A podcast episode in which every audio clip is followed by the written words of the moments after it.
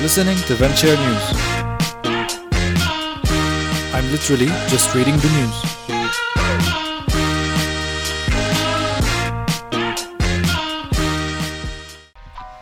Good day and welcome to Venture News. My name is Ray. I'm reading for you venture capital, startup, and technology news so that you don't have to.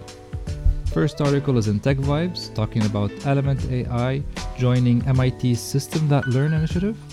Montreal's Element AI is joining MIT's System That Learn initiative.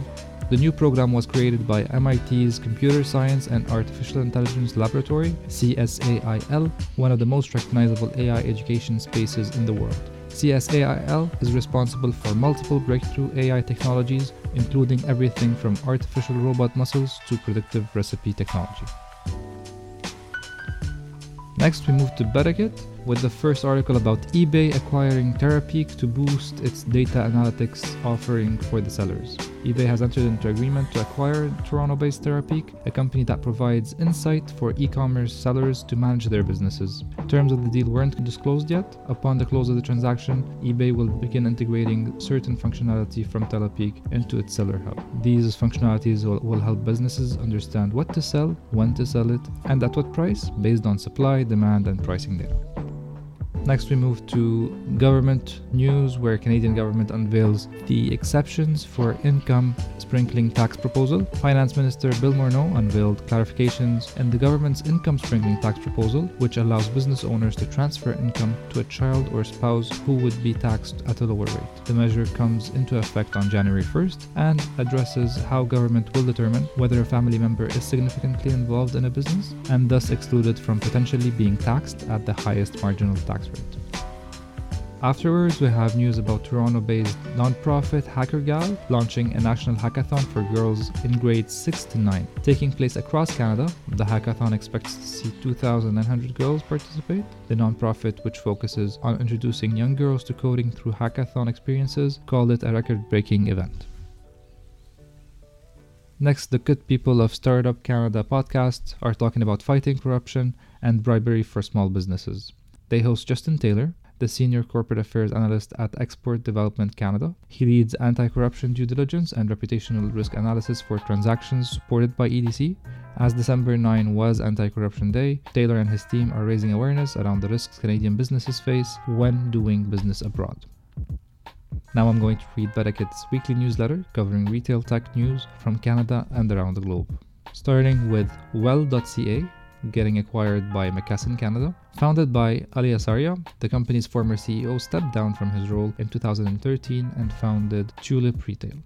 Digital Main Street recommends an article, which is Ask a Researcher Why Shoppers Are Turning to Search for Ideas and Inspiration. Search has long been a powerful tool for the information hungry shopper, but shopping behavior is evolving as browsing and discovery move online. Then TechCrunch talks about Target launching its own mobile payment system with debut of Wallet. Wallet, as the name implies, allows Target's in-store shoppers to both check out using the smartphone and take advantage of their cartwheel digital coupons and discounts with only one scan of their barcode.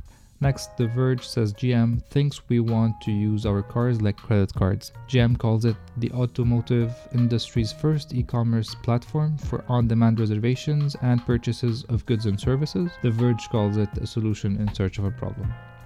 Next, Betakit talks about Flexiti Financial, making POS lending platform available to online retailers. Canadian retailers can now integrate Flexiti's financing options into their existing e-commerce engines. The company says that this allows retailers to overcome two key hurdles: speed of implementation and cost.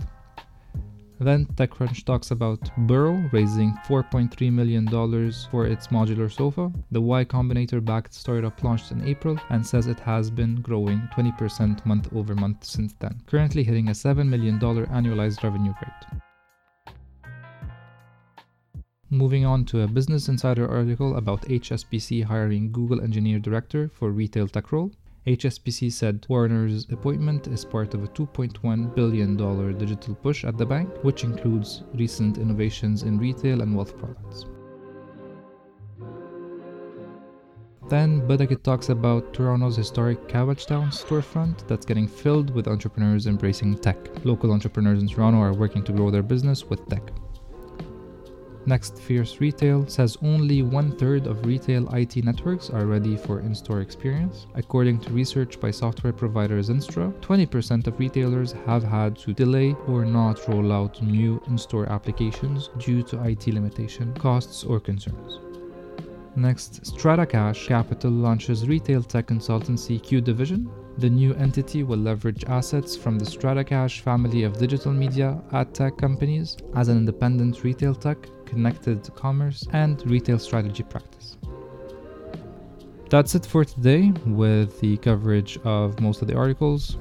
We have a lot of stuff to read about for tomorrow, especially with net neutrality in the US. Hopefully, that will not trickle down to Canada. Thank you again for listening. You can subscribe to my podcast on iTunes, Google Play services, and hopefully every other podcast service soon.